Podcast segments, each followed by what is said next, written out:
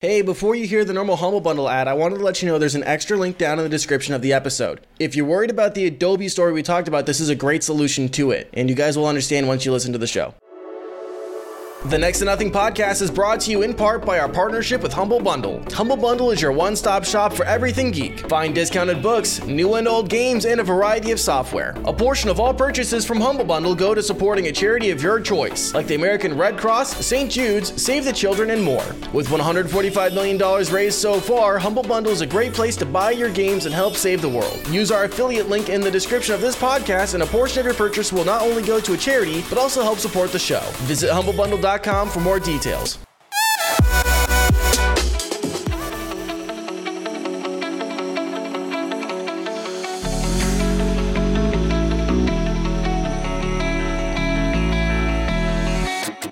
I'm doing great, dude. How you guys doing?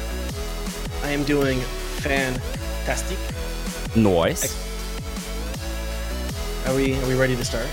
Uh, I, I think so. I don't know. I'm no expert. I'll know these things. Well, all of the socials have been started. I think we're ready to go. Hello and welcome everybody to Next to Nothing, the show where we talk about how to waste your time and not your money in gaming. I am your host, Danny K. With me, as always, my lovable co-host, Ren. How you doing, Ren? I think you got the wrong guy. But hi, I'm Ren. I hope you guys are doing amazing. How's it going, bud? It's going great. And Ren, cue the music. Oh my fucking god. Why did you make me do this? This is the boys are back in town by Thin Lizzy playing right now? I hope it is because we have uh, Spectissa with us. She's making her grand return. The Elven Princess herself graces us with her presence. Hi, Spectissa. Welcome. back. Hi. Nice to be back. It's been a while. It has been a while. It's been a hot minute or hot couple of months. Yeah. Hot almost year. Uh, almost a year. That's right. Oh, How are you doing, man. Spec? I hope you're doing fantastic. yeah, doing great. I've I've grown ears since I think I was last on here. So I- I've I noticed. that was a thing. I noticed. I noticed a long time ago that you had suddenly sprouted ears, and um, you just seem a lot more magical. oh well thank you. Like That's- you, that's like point. you need to be uh, like in some sort of enchanted forest, um, riding unicorns and slaying orcs. Sounds perfectly fine to me. So, like I said, welcome to Next to Nothing, guys. Uh, we have a lot to talk about this week, but first, any like bullshit you guys want to get out of the way? And well, also, I should also let Spec go on ahead and promote herself. So, Spec, do that quick. Promote yourself. Where are people going to find you? Okay, well, I am Spectissa, S P E C T I S S A, for those of you who are listening on other platforms. I am an RPG and creative streamer here on Twitch. I've been streaming for a little bit over a year, and I specialize in medieval and fantasy RPGs, hence the ears that are somewhat pointy, which, you know, very on brand. So, um, yeah, and that's actually going to tie into some of the things we're talking about today. So, ooh. You know, if there was a perfect show for somebody or a perfect episode of Next to Nothing, this would be perfect for you. uh, at least the first half of the show. First half of the show for sure. Um, yeah, any like bullshit you guys want to just like get out of the way real quick? um, not particularly. I think I'm okay. I think I'm good. I, I could rant about random stuff for days, but I mean, for now, I think I'm alright. yeah, same. Cool. Well, let's get uh, right into it. Spec, I've been watching you play a game. A little bit. I've been watching you play a little bit of this game. Uh, Yes. Mordhau? Mordhau, yes. Is That's that how how I've been- pronounce That's how I've been saying it. No one's corrected me so far. I'm gonna go with that. um, yeah. So this is a first-person melee combat game set in Mm-hmm. medieval times with uh, all sorts of brutal weaponry. Why don't you tell us about your experience with it so far? Cool. Well, um, I don't know if you guys ever played Chivalry back in the day. Mhm. Yes. that rings a bell. Well, if if it does, it is very very similar to that, except better graphics, more modern, and um, if you remember with Chivalry, that you had to pick from one of four um, pre-made classes in the game. Um, this one actually, I believe, has about almost eight or nine pre-made classes, plus the ability to customize your own class, which is you know very different for a game of this type. So you can um, you get a certain amount of loadout points, and you can just customize your character. Um, so it's definitely like a familiar concept for those of you, those of us who played Chivalry. Mhm. Um, but it's just like it has all these new bells and whistles, which is you know so much fun. So I think it, it has literally to the day come out two weeks ago, and I'm trying to find the number on how many downloads it got in just like the first five days. Mhm. But it was like some unreal number, like they were not expecting it Yeah. whatsoever. Um, and you know, like just googling it right now, there's still news stories coming out about it basically daily. Um, especially with the whole, you know, no spoilers because I am not caught up, but but you know, Game of Thrones being back in the news, a lot of people are kind of having a bit of a medieval um been on, been on a bit of a medieval kick. So Mhm. a lot of people are Yeah. saying that it's kind of delivering that you know Game of Thrones esque fantasy, but you know this is more historically accurate. Uh, no dragons that I have encountered so far. Um, so yeah, don't know if y'all have any specific questions about the game or Well, I mean, just real played it- quick. Mhm. Yeah. Uh, first off, it's so much harder to find stats. You just mentioned like you don't, you can't find stats. So much Mhm. harder to find stats since uh, Steam changed some things, and then Steam Spy went, uh, you know, paper, Yeah. paper uh, view or whatever you want to call it.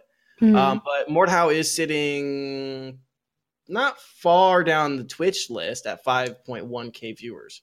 Mhm. Yeah. It was at actually over 10k just a few days ago when I was streaming it. Mhm. So, um, you know, just to kind of have some comparison, you know, everyone knows Dead by Daylight is like a very popular game to stream currently. Um, it was on par with Dead by Daylight um, as far as like in numbers of people view- watching the game at that time. Yeah.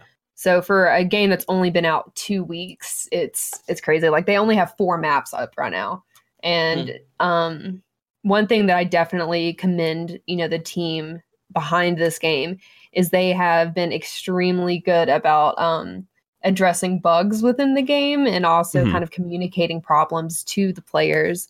Um, they also compensated everybody who um, had some lag and connection issues due to the servers that were overloaded because they were not expecting that with Mhm. in-game current in-game currency. Um, That's actually and- cool of them. I, I honestly it- wouldn't expect anything to come out of that. I think they would just be like, ah, No. Mm-hmm. whatever. It happens. Get wrecked. Yeah, exactly. So, um, like for example, you know, each round you get maybe a couple hundred, you know, gold pieces, but they rewarded every single player with uh, ten thousand gold, um, Oh, wow. just as Jesus. compensation for being patient. And I was like, heck yeah, you know, like I want that new fancy helmet, thank you. But um, yeah, so I'm really excited to see where this game goes. It's definitely the game that I'm streaming mainly right now, and I'm Mhm. kind of hoping to get on this hype train early because I do Yeah. kind of feel like with a lot of games, I kind of catch on a little bit later. So. Um, so yeah, were the server was the server issue really bad? I actually didn't have any issues myself. I Mhm. actually downloaded it about six days after release, and I've been playing it ever since. Um, so I I wasn't there for the initial couple days, and I don't know how bad it was for that.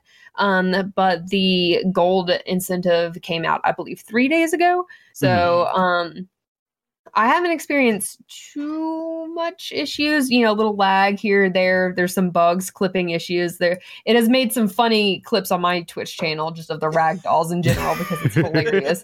Um, but um, I mean, I I think it's still pretty clean for a really new game. They definitely started off very simple. Like I said, they do only Mhm. have four maps up right now. Um, I'm sure they're going to expand on that in the future.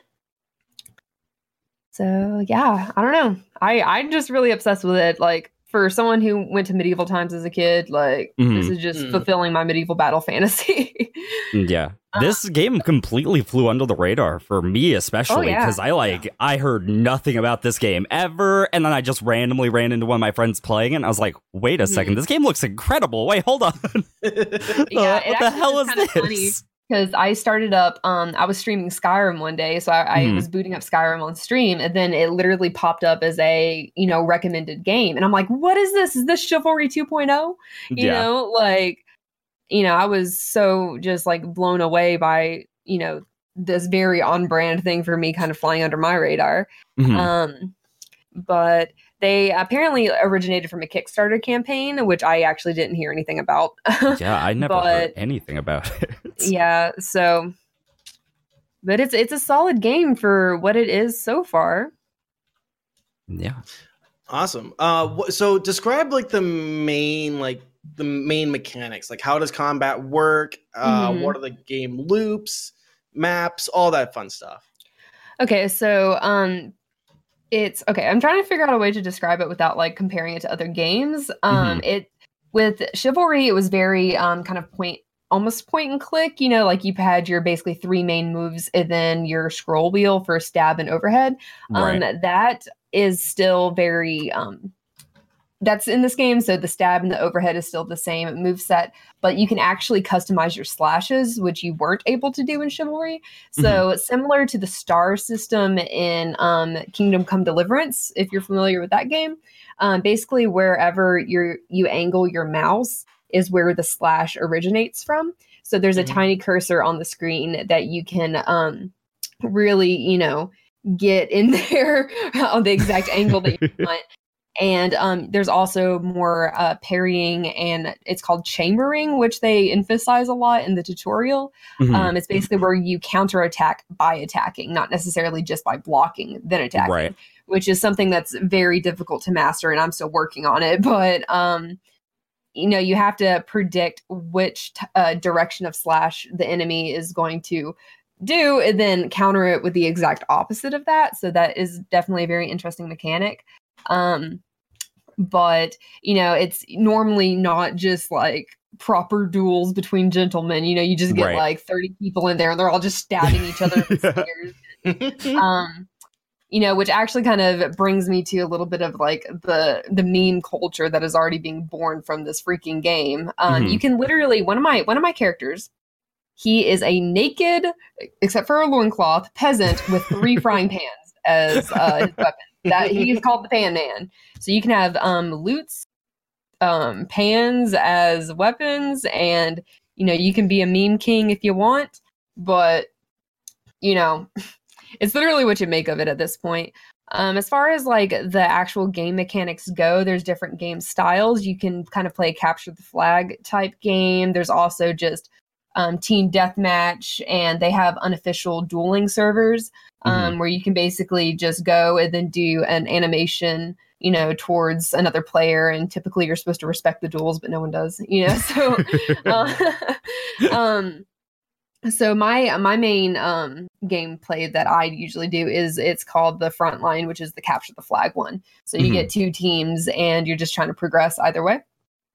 Um they, they do have to work out a little bit of uh I don't know exactly how to word this, but I do feel like in some maps, uh some teams are at an advantage just based on uh the like location, like- terrain. yeah like, things the that. location or um each team has to do something different like for one um the you know the blue team has to push a cart up a hill into a fortress and then for the red team on that same one their objective is just to throw fire at tents you know so which one's going to be harder you Yeah. know so it's like if Mhm. you're if you're the blue team on that one map you know you're probably going to lose and it just like Yeah. always happens like that so there's like a little bit of balancing that they still have to work out and Mhm. um but like i said they're being very um communicative with you know the players so i'm, I'm sure things will kind Is- of balance out is that asymmetry by design? Because you can think of like some games such as um, Insurgency or Day of Infamy, where the Im- asymmetry is by design, where uh, an object an objective might be harder to take, but that team has more waves or respawns. Um, that's you know that's one thing I know. Like when they did the of Infamy um, mod, at least I don't know if they did it in the game, uh, which was a mod for uh, Insurgency Mhm. uh, that uh, the invasion was basically like an expanded push game mode where they gave the teams more waves to spawn in, uh, but it was incredibly, incredibly hard to take objectives.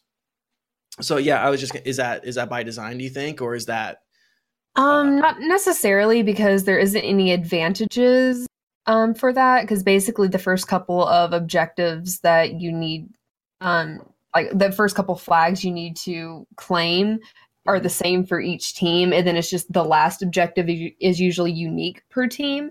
And Mhm. sometimes it's um it's fairly evenly weighted because like on one map it's a cart for both that they both have to push. Um but like i said for you know some maps the final objective differs. Um and the objective the like the final objectives that's closest to your base can like range from you know protecting um like products to slaying peasants to protecting the peasants you know so um you can there's like a number of different things that you can do but i think as players kind of get used to you know where things spawn Mhm. or how you know things are laid out in the game some objectives you know have less of a learning curve than just Right. you have to just push this cart like there's like not much that you can do to you know i Yeah. don't know like fake that. So Yeah. um and with some with some objectives it does take more than one player to do. And with like picking up a torch and throwing it at a tent only like one person can do that you know? So it's um i don't think it's necessarily by design. I think they're probably learning that you know some things are maybe equal. So like maybe Right. having to slay the peasants and the burned tents would be a little bit more equal than a cart and a tent you know? So it's like hmm um, I don't know if they're going to change that on the maps that they already have, or just kind of integrate that into, um, you know, newer maps that they're going to come out with. Um, but you know, I mean, like it's not too terrible because it's not unheard of, you know, for like the blue team on that one specific map to win. It's just definitely a lot more difficult. Mhm. hmm So, but um, there's also um, a lot of people asking for like a single player mode of this game just because they enjoy the mechanics so much. Um, and you know, currently the only kind of single player they have is with bots. But I mean, like, what's the fun in that? To be Mm-hmm. Right. honest, so, Yeah. Um, who developed this game?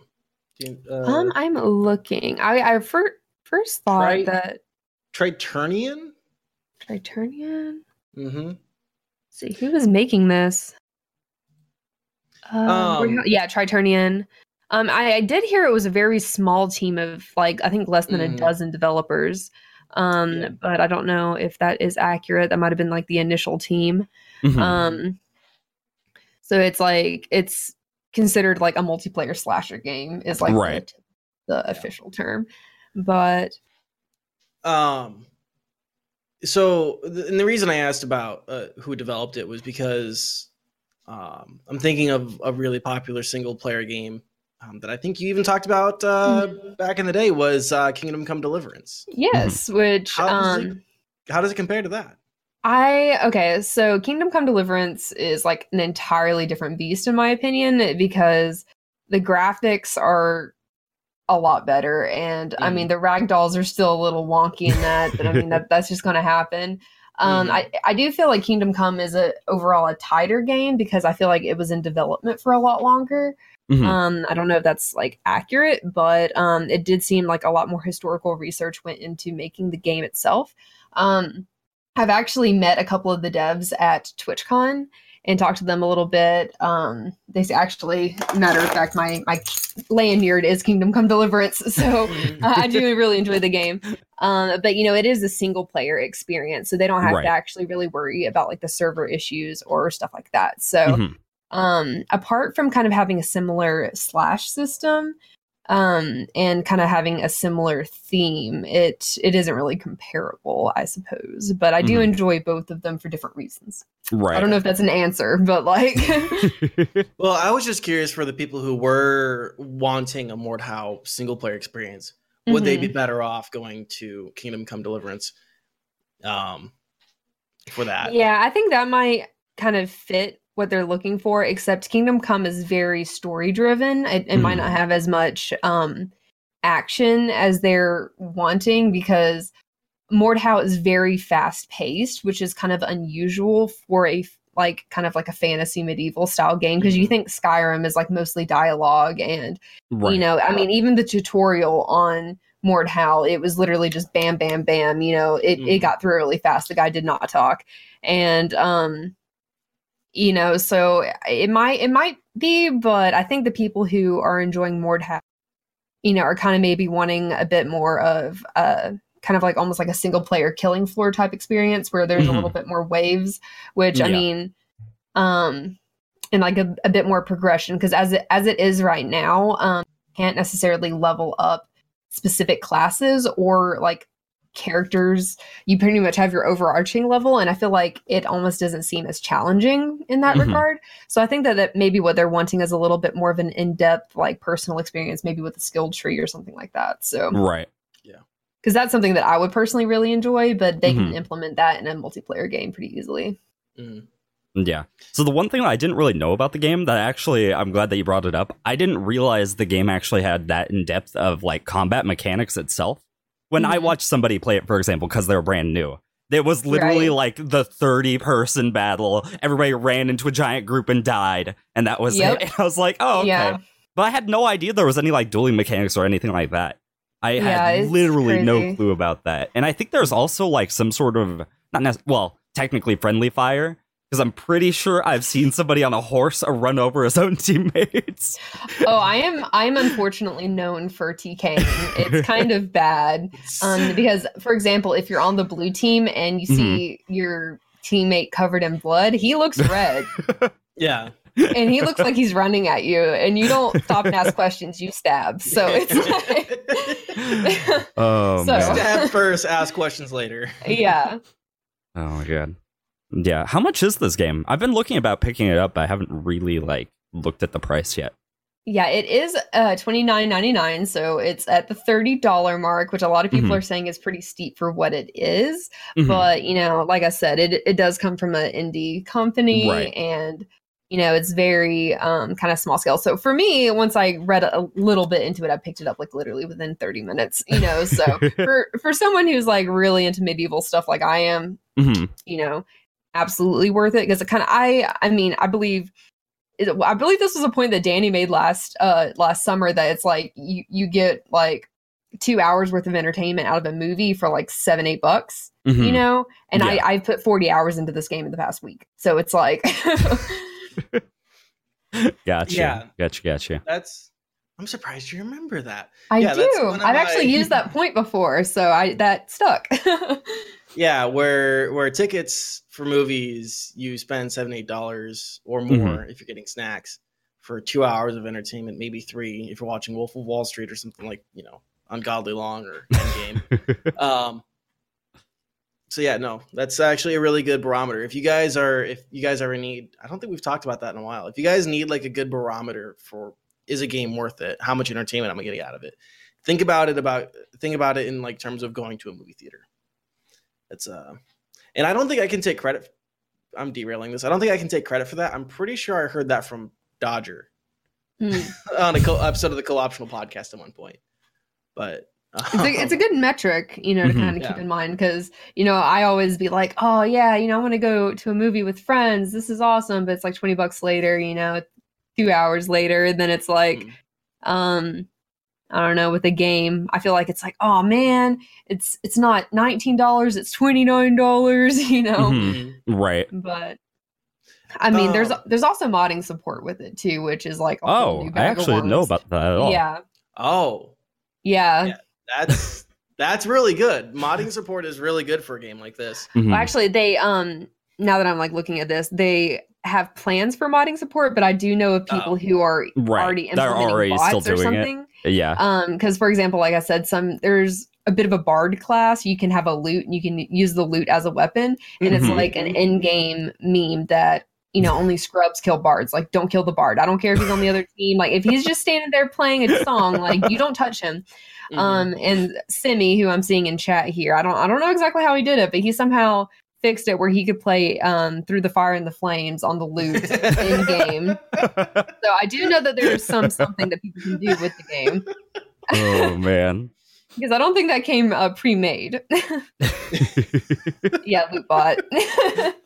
oh man, that's great. that is fucking fantastic. I know there's another game that kind of has that meme. What is it? Uh, Hold Fast. Mm. Mhm. um, where you're playing like 17th century um, warfare, and there you can be you can be like the little drummer or fluter boys, and you're just as people are like, Yeah. firing muskets. Um, is there a mechanic at all for the for the bard, or is it just a funny little deal? Is it Currently, like- it's it's just funny because also like if you Mhm. hit somebody, it plays like a little tune, and like nothing is more satisfying than like because I think one of my first kills, I was the doing the triple pans, Mhm. Uh-huh. and you beat somebody with a pan and then you know you don't take that much damage but if you throw the pan you get a lot more damage so Mhm. just like throwing a pan at someone that's fully armored's face and hearing a clunk and then they die like there's not a lot more satisfying than that you know so Oh man. Yeah, That's- and I think there's like a huge like amount of weapon diversity, isn't there? Like I'm yeah pretty there's sure there absolutely is. insane it's very very simplistic um Mhm. compared to a lot of other games they just have um light medium and heavy and that goes for like um weapons and that also goes for armor so Right. um they can pretty much you you i think it's 16 points that you initially start off with and you can spend those points on skills you can spend them on Mhm. armor weapons um or stuff like bandages fire bombs rocks lutes you know so it's like yeah. you can customize it, but for some items you have to have a certain perk. And so Mhm. that's where it's like a bit of a trade-off comes in. But currently, since there isn't really much of a overarching leveling system, because currently the leveling system only gets you the ability to buy better items or buy Mhm. different Mm. cosmetics. Um it doesn't like affect your loadout points, which I feel like is it's kind of like, you know, I want a little something more for, you know, my Right. 40 hours in game and I'm level 21, you know, but I I still have the same rock as that guy, you know. Mhm. Um oh man. Because I just yeah. remember distinctly watching. I think Twitch put out like a highlight reel or something like that, and I distinctly remember somebody walking like on a horse, and then somebody threw a throwing axe and just knocked him straight off the horse, and I was like, "Oh, that guy just got fucked," like Oh, outright. Oh it's man. it's absolutely insane, and it, it's really funny because like you actually get points for killing the horses of the other players' teams, and they Oh refer to it. As, oh. yeah, they refer to it as vehicle damage. so it's really funny to be like. Sometimes I've like misspoken and be like, okay, I'm gonna hop in this car, and I'm like, I'm not hopping inside anything. oh man, it's got a lot of horsepower. Oh. Okay, I'm, I'll shut up. That's right. clap, slow clap, slow tap it up. More like head shakes, just Oh man. um, shake my damn head, Ren. Shake my damn head. Um, someone just in chat said Mordhau started off as a Kickstarter, I think, and they're correct. Mhm. Um, when I looked it up, it was a Kickstarter. It's a small Slovenian uh, developer that designed the game, that built the game. Um, so yeah, that's Mordhau. Is there anything else we want to talk about on that? I mean, that's basically all there is as of right now. Um, I think a lot of people or a lot of people are really, you know, kind of latching onto this game right now because the numbers of people watching it like on Twitch are just kind of going up.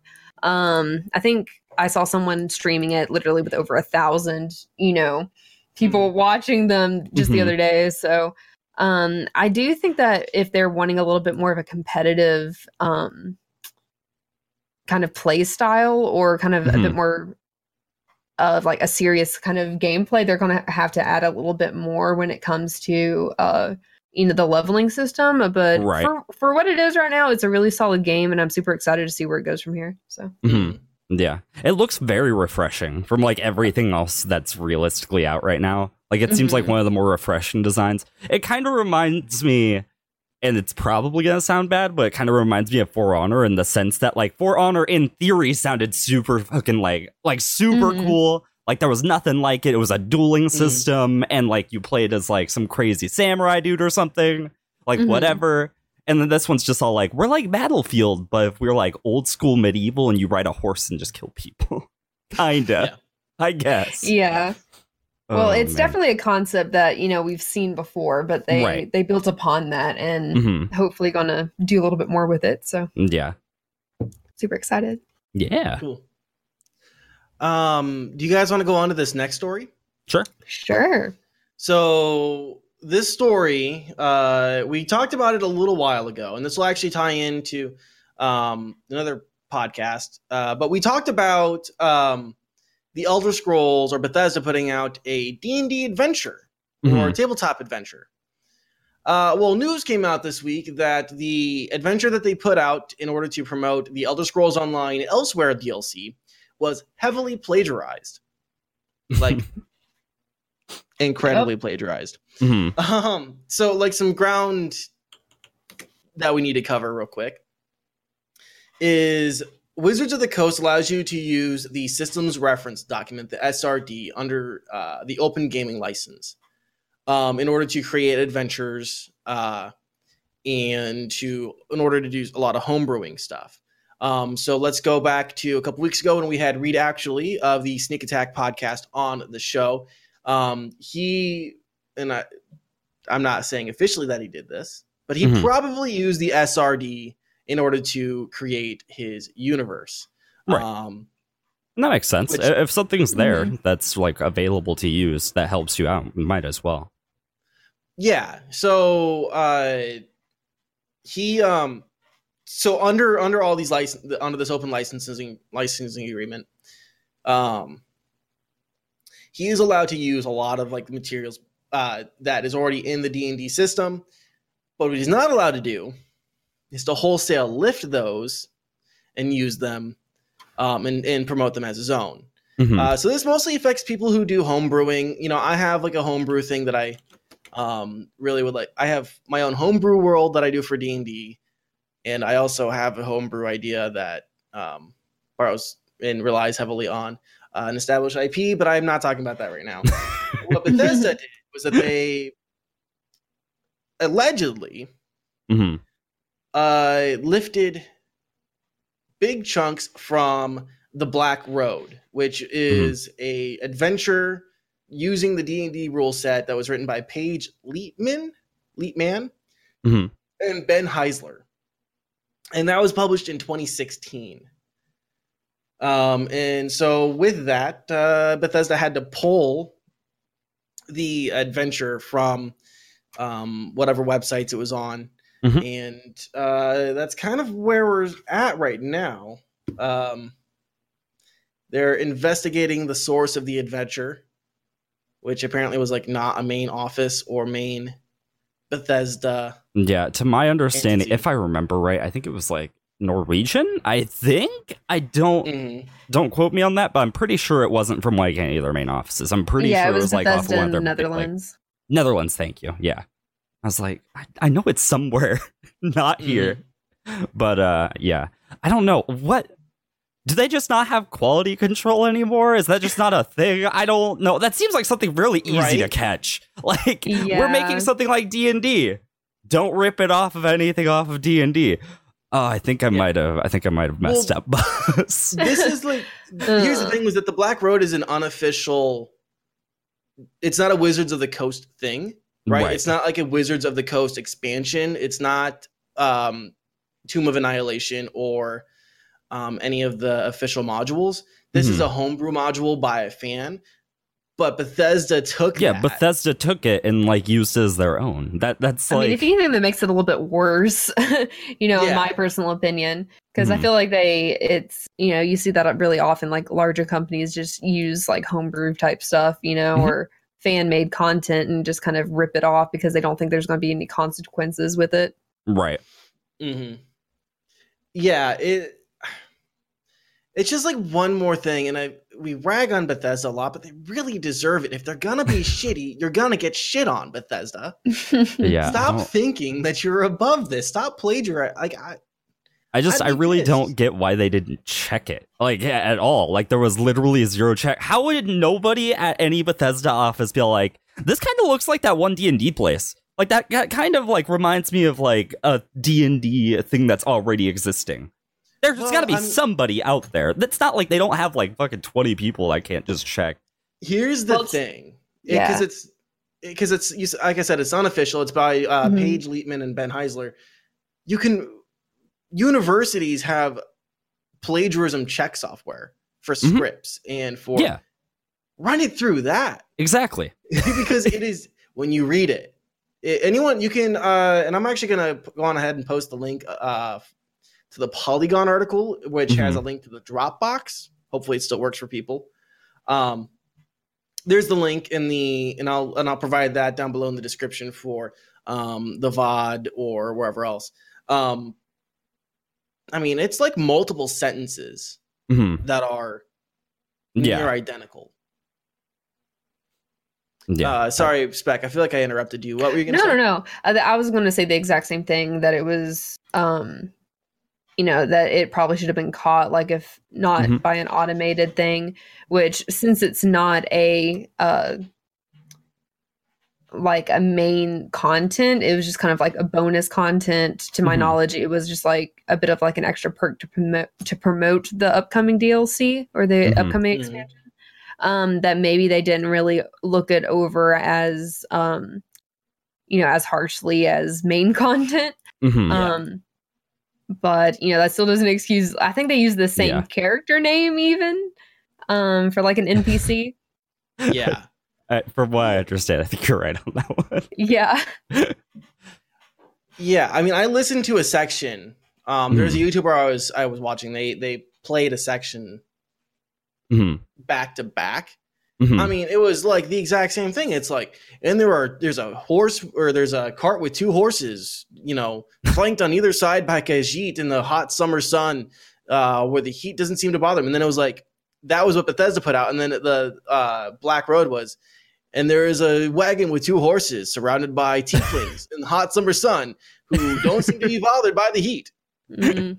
Like they, they, just literally mad just libbed re- it. yeah, Yeah. they just like replaced Tiefling with um with uh fucking Khajiit. I don't know. I, I still just I can't get over the fact that like it seems like they just don't care about any sort of PR anymore. Like it, they really it feels like they just half asses on every single PR move I've ever seen recently. And it's like, come on, man. Literally just I- takes one little check. That's all you gotta we, do. we we want to like you. Mhm. We really do, Bethesda. We Yeah. want to like you. if you but you're making it really us- fucking hard. Oh man. um yeah, so that's that. Don't plagiarize, especially don't plagiarize little folk on the fucking internet. Okay, just if you guys want to get into stealing each other's fucking stealing each other's rich people ideas, that's fine. Y'all have the money to fight each other. I just mean like Um, the way I see it, right, is like with with for example Fallout 76 they've admitted that it was like if not from their main office it was from like a lower like entry office. This to my understanding is even smaller office. And if that one like bombed that bad, you might want to check the other one too and just make sure that the content's good.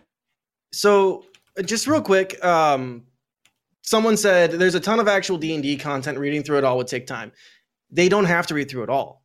There is content ID software that they should have Mhm. available to them, or if not, pl- pay the you know Yeah. licensing for that. Con- Universities do it all the time. Mhm. Think about all of the scholarly articles that are uploaded to the internet every single day. And professors use that software to hit, you know, and, it, and it's really good uh, content ID software.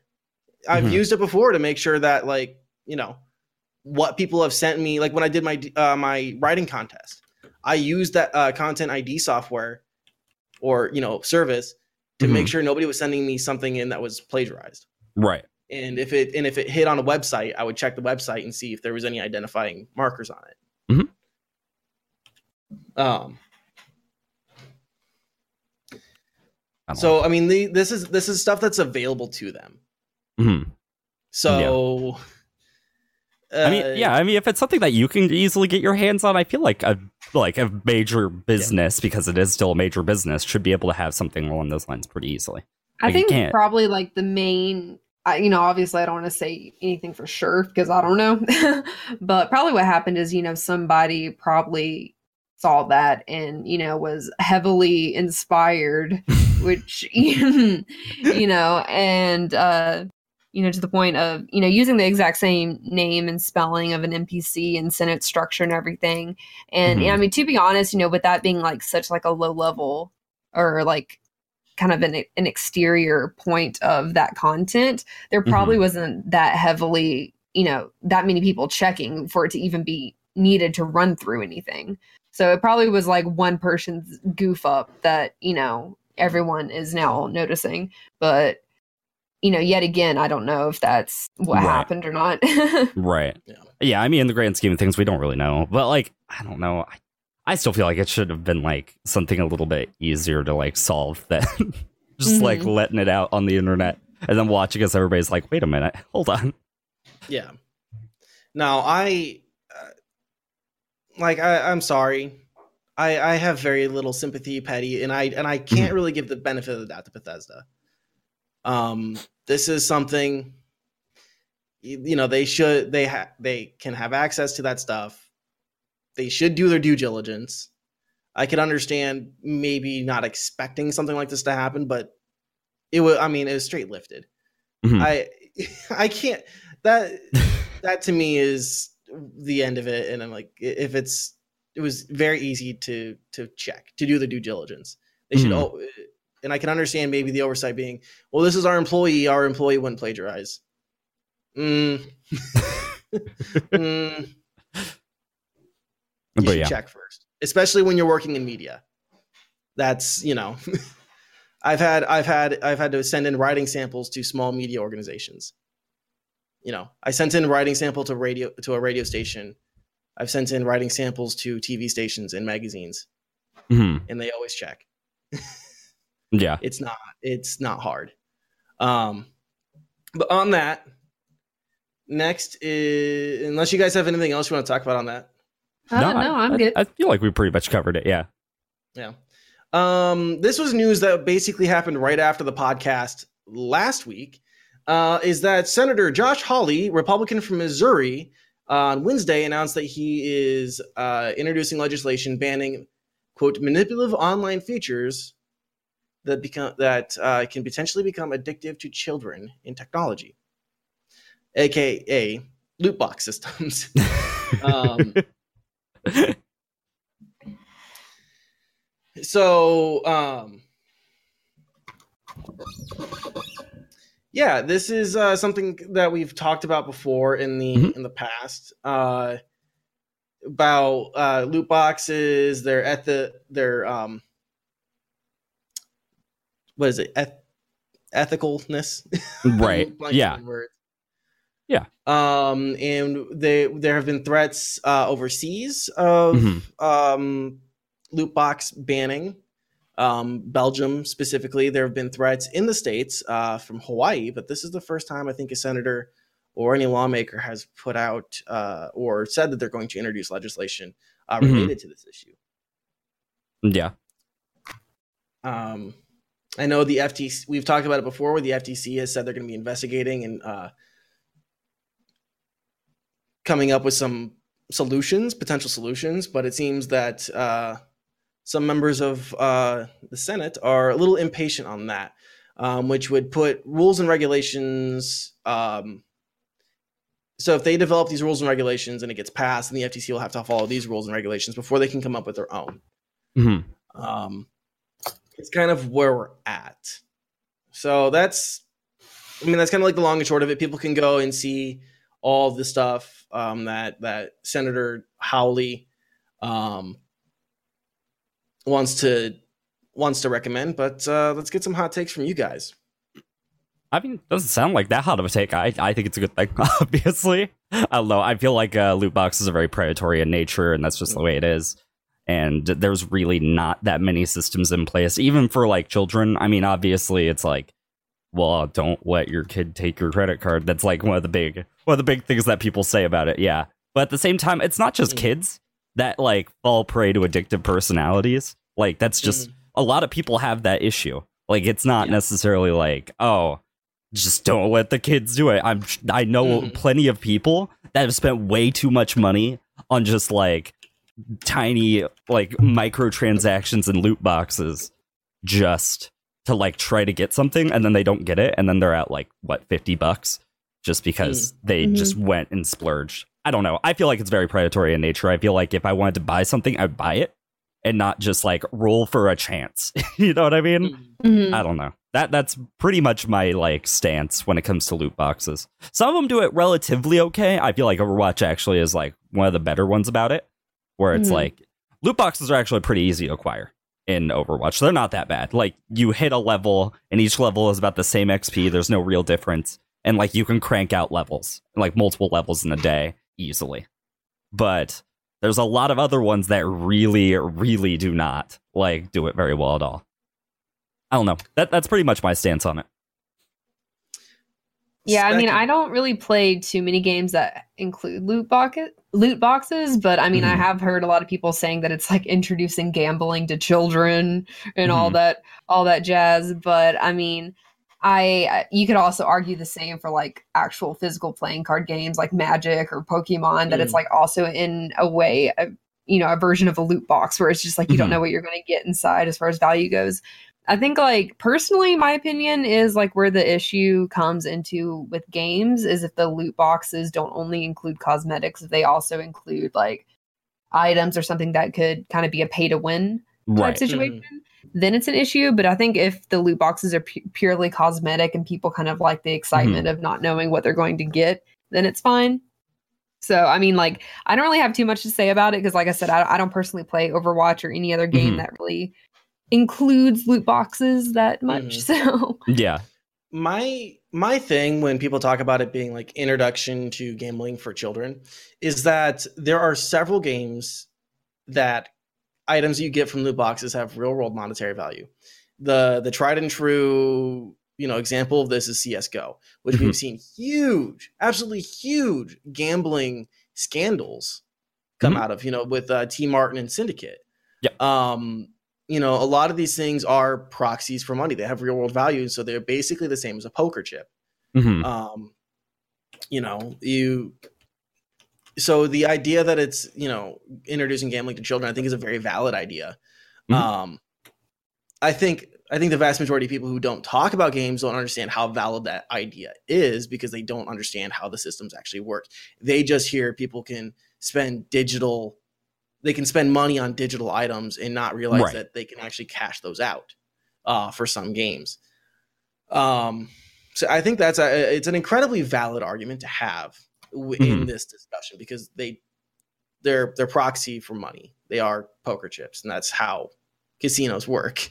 you know, and that's how casinos get you a lot of times is that you don't play with hard cash at a casino. A lot of times you Mhm. pay with a card. You play with like a card that has so many credits on it, or you go and get um, poker chips Right. of some sort. And so it lessens the blow of actually losing your money. Um, and I think that, and I think that needs to be part of the discussion Yeah. for sure. yeah. Um, so yeah, that's. I'd like to see what the. I'd like to see what his actual policy, what his uh, legislation will say. I'd like to Mhm. get into the language of it because I don't want it to be so incredibly restrictive that there is no gambling Yeah. whatsoever in a game. Like like uh the Pokemon, you know, the famous example of uh the Pokemon game corner. Right? You Mhm. can't access the there's no more Pokemon game corners Mhm. uh in the games. They're all after like what, the third generation. Um there's Yeah. no more. Um, Yeah. and that was because of the introducing gambling to children argument. Well, it's you're playing with fake currency in a fake game that Mhm. has no value outside of the game Yeah. uh, unlike what would be going on with like a CS:GO loot box system, where a knife skin is worth two dollars and fifty cents that you can um, get from a random, you know, you can get your money back from uh, uh, get your money back from a loot chest. Yeah. And to reiterate, I don't know. I, I feel because I'm I'm going to keep mentioning Overwatch. Overwatch is probably one of the best comparators for Mhm. me personally and like in terms of a good system. It's like obviously you can't you can't exchange it for money. That's just not a thing, very clear. But like another thing is that even if you don't win, like say you get a duplicate, it turns into currency. You can buy the skins themselves with the currency. Like regardless if you win or not, if you get enough, Mhm. you can just be like, I'm just gonna take this. That's fine by me. Whatever. I don't know. That that's like a good system in place. I I think that's great. When I do agree that when it comes to things like CS:GO and things like that, where even if you can't necessarily sell it in game, but Steam has a marketplace built in where you can literally exchange it for money. That's where I'm like, ah, I don't fucking know about that one. That seems a little Mhm. like sus. But I don't know. I feel like there is examples of good like loot boxes. I really do. Yeah. It's just like hmm the ones that are like very much like really detrimental kind of ruin it for everybody like say Mhm. say that they do be restrictive with it because like not a lot of people that are in obviously in politics really know how this situation works like they don't really Yeah. understand how this plays out like Overwatch loot box and a CS:GO loot box, probably are the essentially the same thing. Like mm-hmm. it's like okay, well we just got to remove them all. Obviously, no no more gambling. I agree. I I agree with Danny where it's like there's no more like game corners in uh, Pokemon because they don't want to get sued for like encouraging gambling to children, but at the same time, it's literally fake money in a game in a land where like Pokemon run free. Well, I don't know. Well, and it's like there's no way to get that monetarily. Like you're not spending right. real exactly. money in the Pokemon game corner. Exactly. And it's not and like you can even do anything with like yeah, it's not like you could throw money at your fucking uh, Pokemon game and just be like, "Give me more credits so I could keep playing for the same credits that I'm going to get mm-hmm. regardless." Wait a second, hold on. Yeah. But yeah, I don't know. I I feel like I'm I'm worried about the way that it can go. I I think it's a mm-hmm. necessary thing. I really do. I feel like there needs to be more uh like for lack of a better term government regulation when it comes to games as a whole right now there's really like a lot of issues that not a lot of people really talk about and the ones that are talked about namely loot boxes aren't really getting anything done with in the US like it's getting de- dealt with in other areas but like here it's been relatively just like oh just let it keep going whatever. Yeah. What but, I really hope happens in mm-hmm. this just makes me very sad that John Bain is no longer with us is that they talk to gaming critics that they talk to like Boogie or mm-hmm. um, Jim Sterling. Um, hell, I'll even talk, even though I know absolutely nothing compared to the rest of those people. Um, but you know, like if they talk to talk to these people, you know, and like I said, I wish John Bain was still alive because if mm-hmm. John Bain was still here, I feel like he would really set the like a good standard for legislature uh, legislators um, and lawmakers to look at and understand what would be you know what what is like really bad and help them understand like good examples and bad examples um because i don't think i don't think if legislators talk to game makers you know ea and bethesda and ubisoft and whoever else they're going mm-hmm. to get a good representation of ethical versus something mm-hmm. else so i really hope that they do talk to game critics um that's my biggest recommendation to if I, if there's a legis uh, there's a lawmaker there that is listening to us. Mm-hmm. First off, how and why? uh, and secondly, go talk to like major game critics. Like spend like 30 seconds looking at the YouTube gaming section. Find like the the best ones. Mm-hmm. Boogie, Angry Joe, um, and you know maybe Genna Bain. Go talk to Genna Bain, even though I think she's in Korea right now um, and mm-hmm. like learn from them first yeah. before you go talk to the industry folks, uh, the the developers and the businessmen at EA, Ubisoft, Blizzard, Activision, all those places. Yeah, because yeah, it's it can be dangerous if they if they get too zealous and too restrictive with these laws. Yeah, but um, any other hot takes? Anything else to that I, I, you guys want to say to that random lawmaker that's listening? Th- thanks no. for putting some effort out there. I guess I uh, that's, that's basically it. I'm glad somebody's trying to do something, even if like the law fails. At least like other people are going to be talking about more often now. Mm-hmm. That's that's the positive. That's what I see at least. Yeah. But yeah. Cool. Uh, we got another one that uh kind of relates directly to gaming. You guys want to talk about that?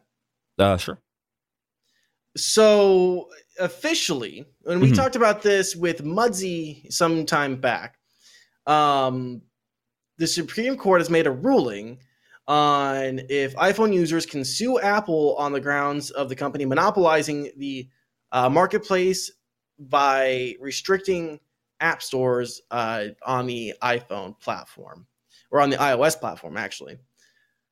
Um, so the problem being that on if you're an Apple user, such as myself, the only official way to get apps on your phone it, or on your iPad on any mm-hmm. iOS device is through their curated um, app store, mm-hmm. which they can, uh, which they obviously control. They have a uh, right. financial incentive um, to keep you on that, um, and they also charge a thirty percent.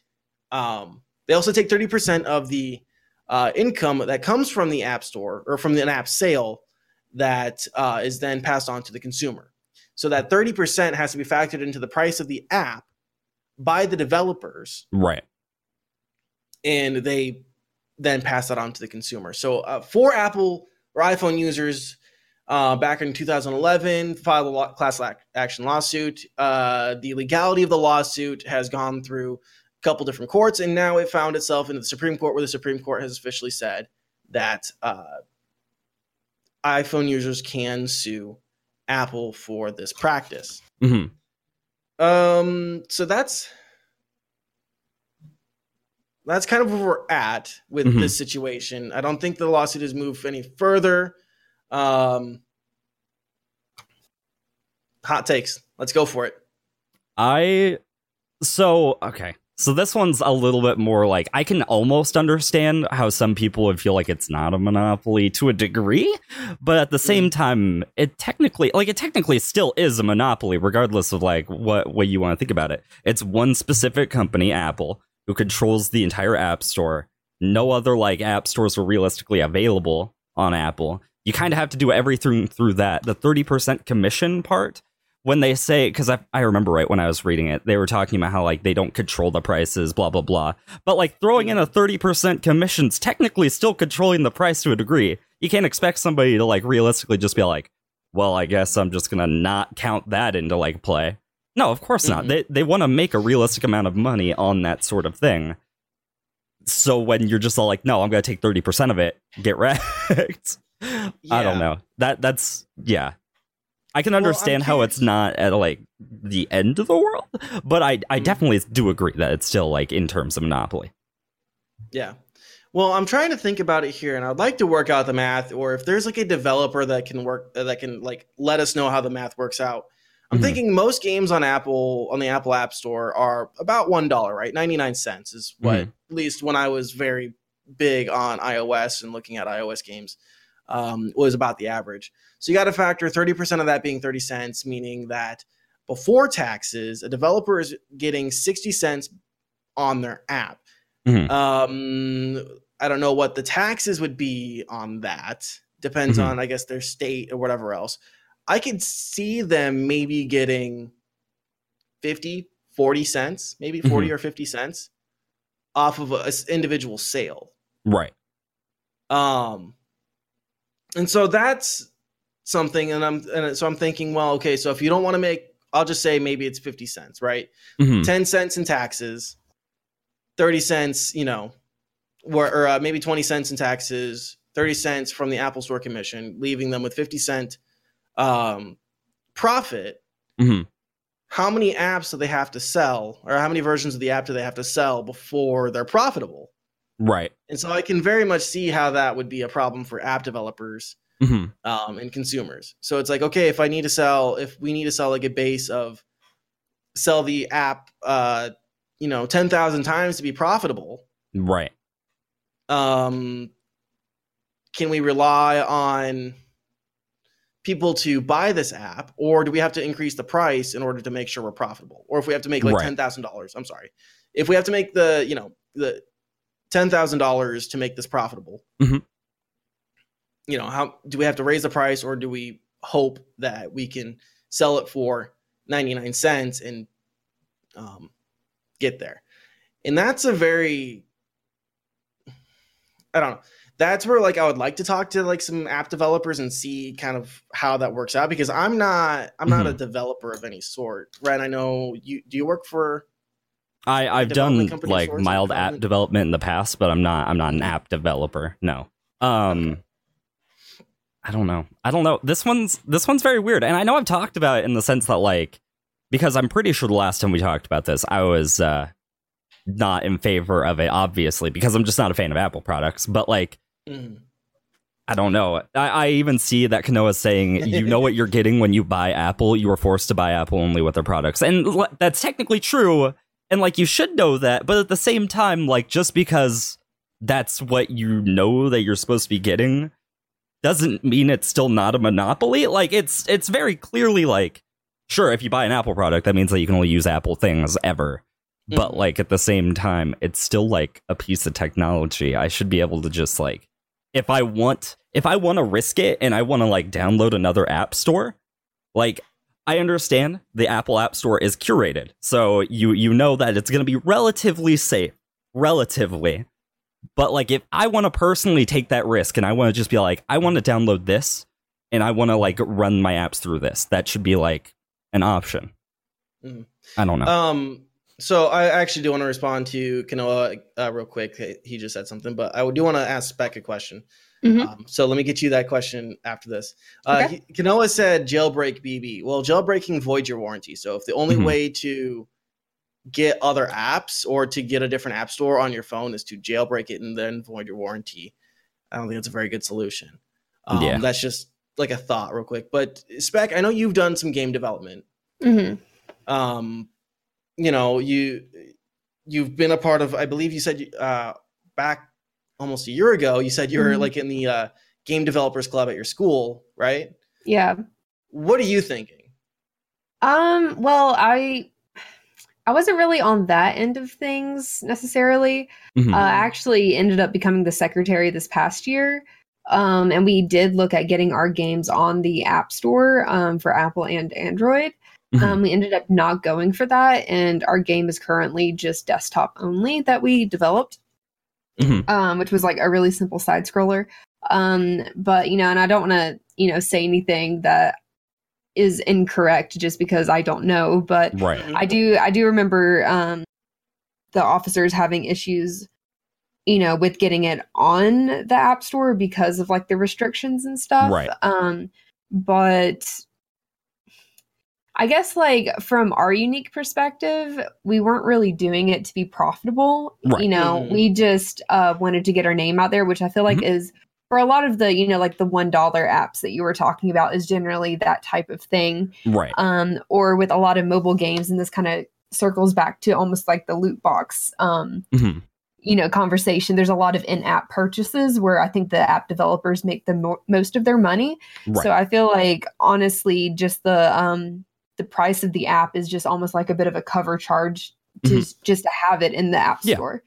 Um, so I mean, I I don't really have too much uh experience like with getting my own product on it Mhm. um but from talking to other developers if they get it on the app store they're not that unhappy about it so because they're usually making their money elsewhere or getting some Right. something from it um whether that just be exposure or Mhm. um you know their name out there or whatever so yeah. um but yeah this is the first i've actually heard of this specifically um which i can see why it would be a bit of an issue but Mhm. you know yet again you know i i'm like and probably with the people that you know i get my dad's hand me down iphone so Yeah. it's like i don't really get a choice in Right. like the phone i get um but you know if i want an app i buy it and if i don't i just don't worry about it so i'm just Right. yeah. this this is the first brand brand new phone i've had since high school my phone got hit by a car Oof. Um. So I, I think me and Bren had some, and me and me, Ren, and Mudsy all had disagreements in that episode. Mhm. Um. Yeah. I I feel like I think at the time, Ren, I don't know where you're sitting at now. I know Mhm. I was in favor of allowing, um, allowing developers and and um, Apple users, customers to to sue uh, Mhm. for anti uh, consumer practices. I don't. Do you, were you against that idea?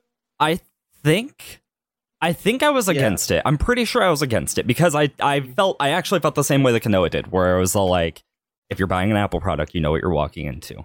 But realistically, when I think about it now, it's like not everybody knows that, which is shocking sometimes, sure. But like, there's also Yeah. people that are brand new to technology and they just hear Apple and they think like luxurious, like super, like it's it's a really high quality product.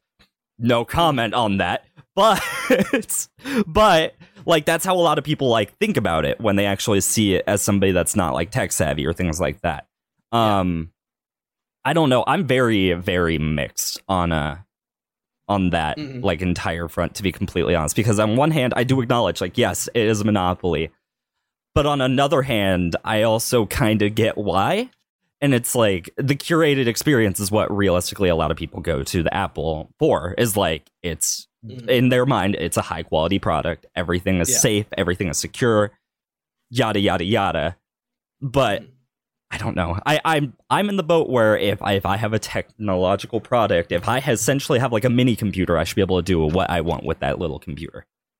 I, I shouldn't have to abide by the rules of oh, I have to use this app store and I have to pay more than what I probably should expect to pay on something like Android. Mhm. That's that's the way I see it. Yeah. Yeah, I think at the end of it, for me, it's mostly, um, you know, Apple was fine to have that 30%, hmm you know, commission, right? Yeah. They're cura- they want to have a curated app store, fine. Mhm. But they need to allow Yeah, I I, like, I an agree. Amazon or a Google Play to be on the on the iPhone or the iOS platform. Yeah, yeah that I agree with because I understand. Like, I I get if like it doesn't natively come with the device. That makes sense because obviously it's not an Apple program. It's not like made from Apple. It shouldn't be on the device, but I should be able to have the option to go to their app store and be like, I want a new app store. Like, I don't Mhm. want to just only use this. Like, I, I want to have the option of, hey, it might be riskier and possibly stupider, but at the same time, like, I want to have the ability to just be like, I want to I don't know. I, I want to download something that I want to download, not like three bucks. Maybe maybe Well, I want to feel download like it's it not like two. necessarily like between you know Android versus Apple Right.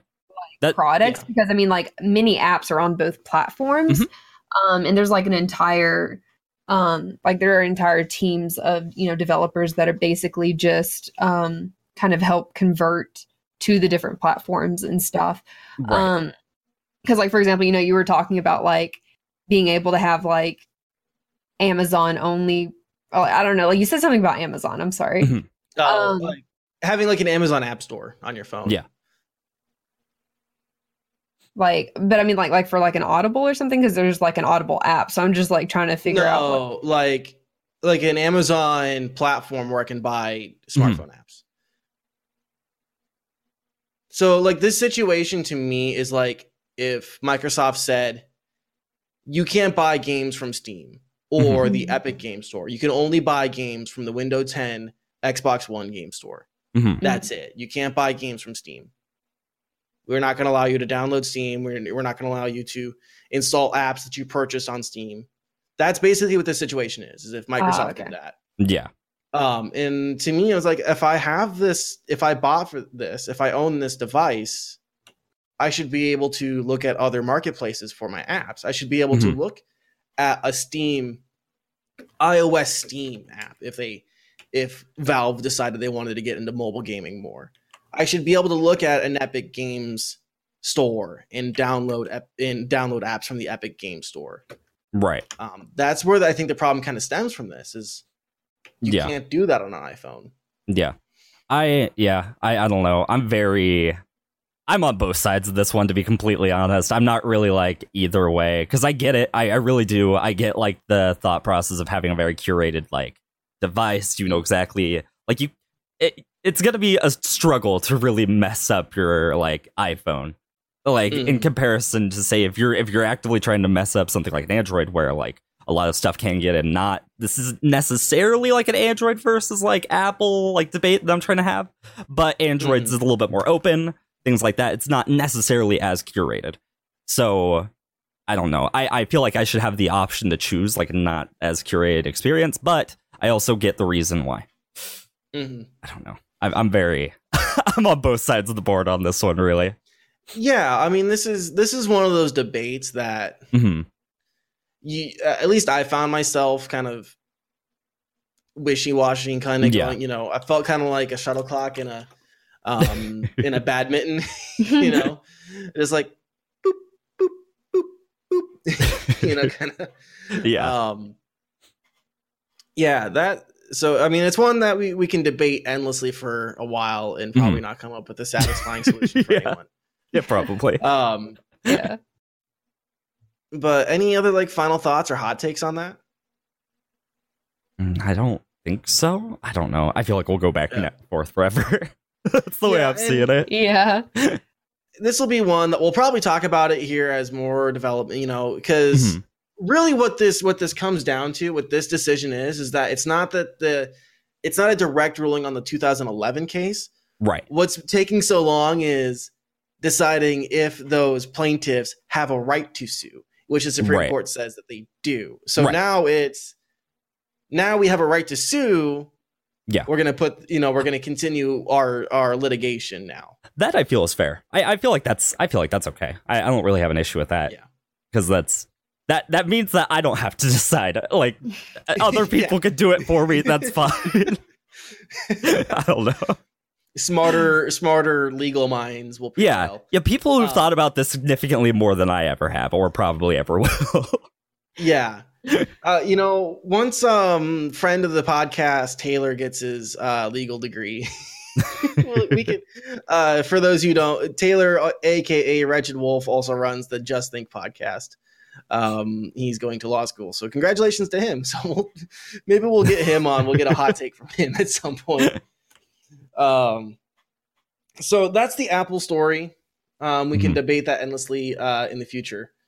Um, I had one more story. This isn't really gaming related, but it is like something that affects for me for sure me.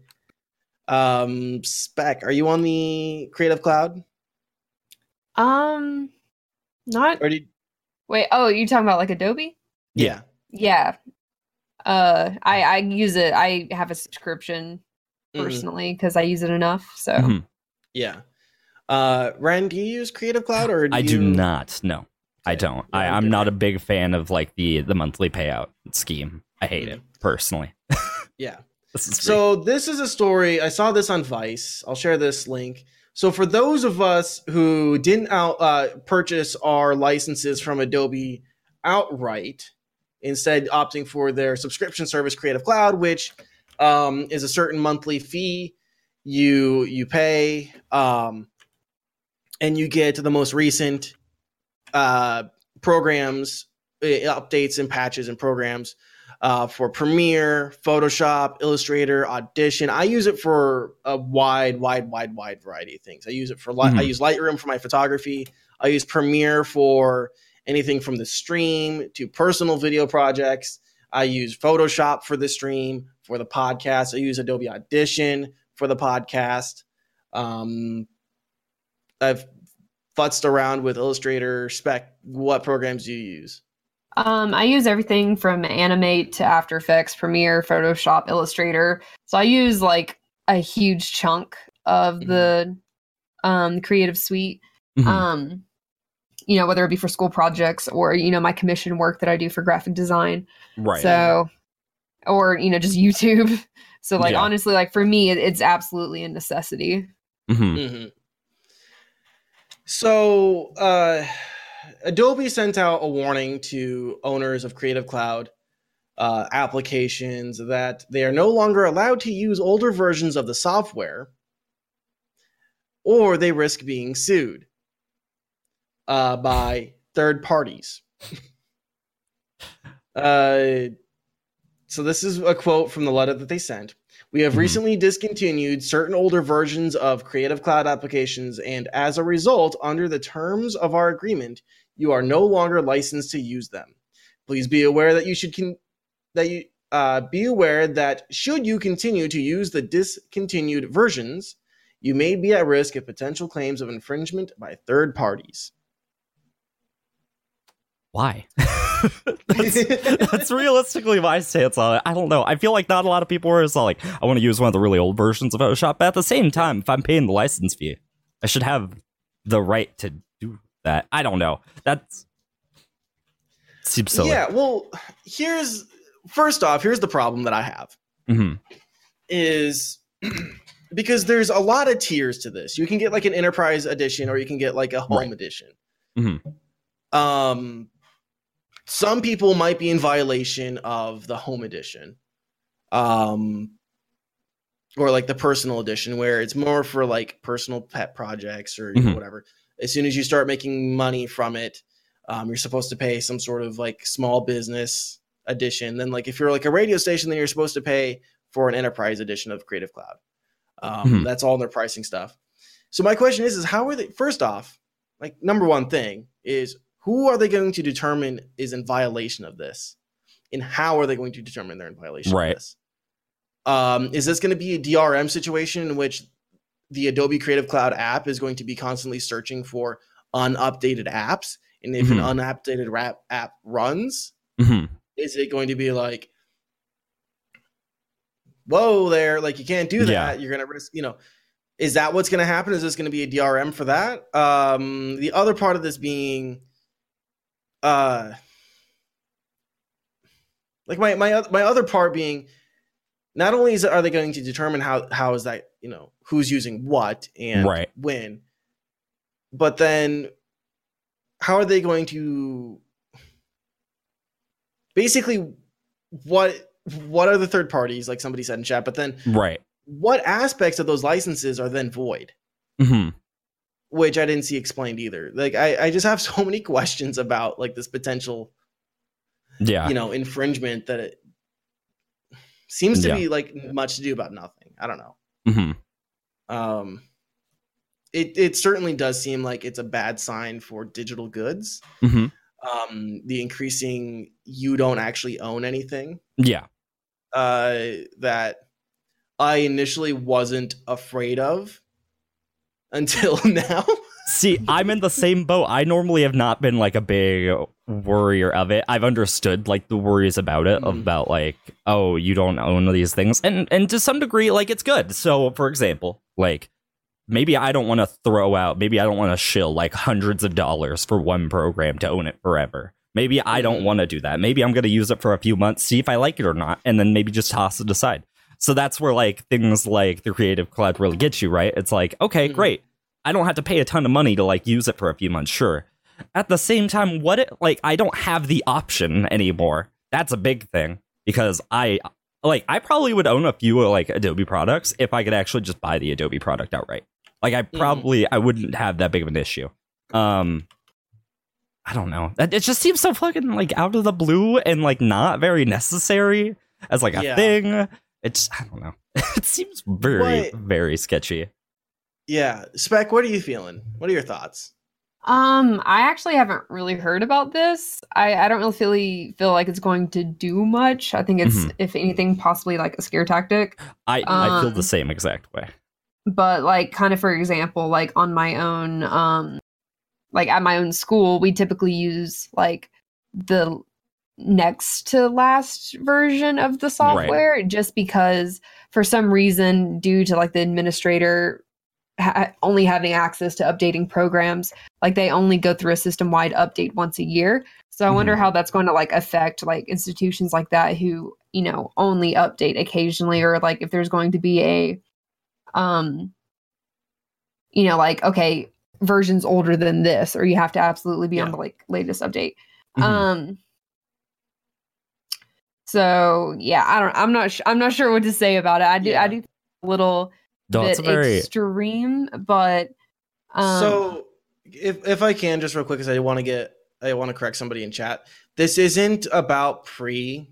So if you so if you bought CS6, if you bought a license to a CS6 program, Photoshop, Audition, or something like that, um, you're okay. It's if you are a subscriber to the Adobe Audition and say, um, just as an example, me, I you know you can have the license on two devices. You can have it on a desktop and some you know you can have it on two computers. I can run it on my desktop and then I have it on my laptop. What if I don't use my laptop except when I'm traveling and I have, or if I'm working in the field?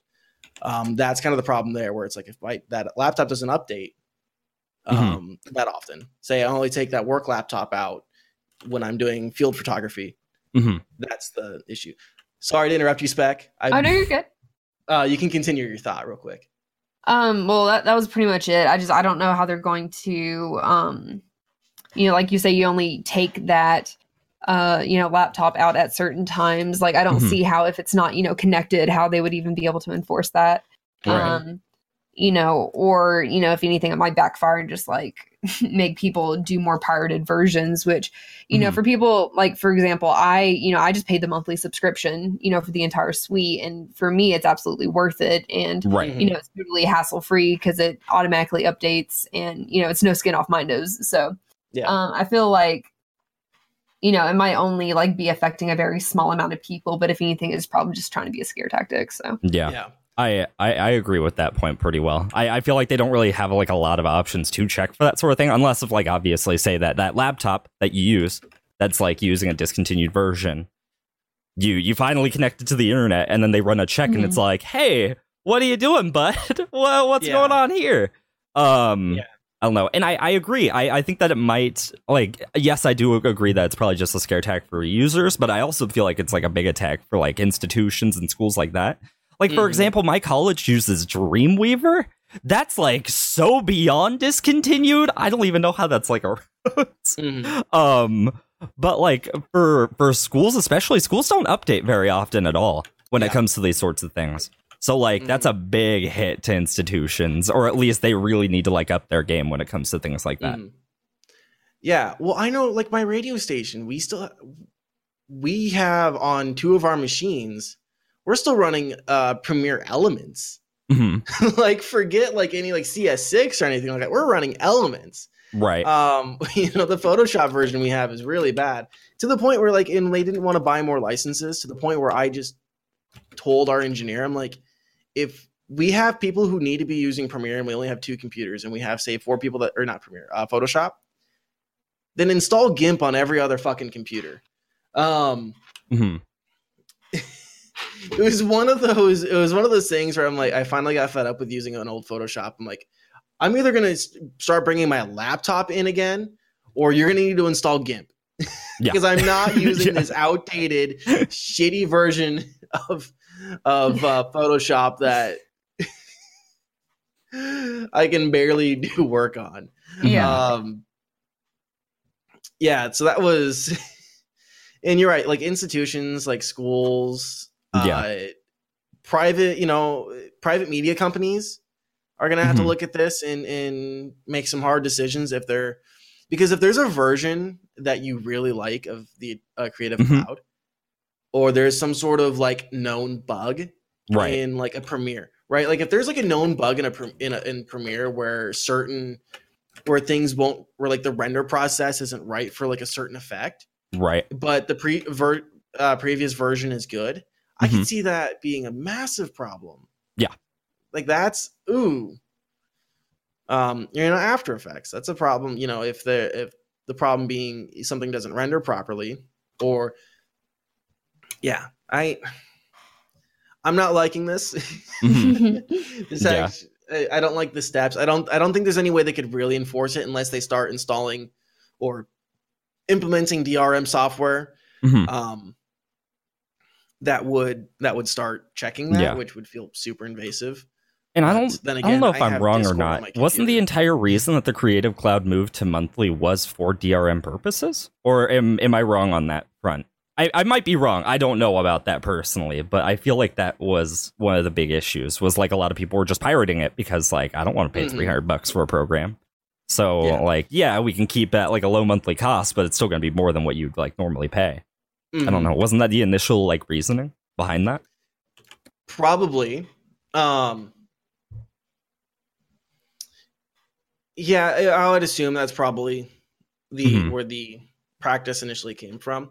Yeah. Um well, in that way instead of just purchasing or putting out a license every year for the the idea being that media companies that want to stay um up on the trends Mhm. with new functionality and ability Right. um, that might improve workflow like if you're like a new or news organization you know you're running like a uh, you know a small indie news company um, being able you know to get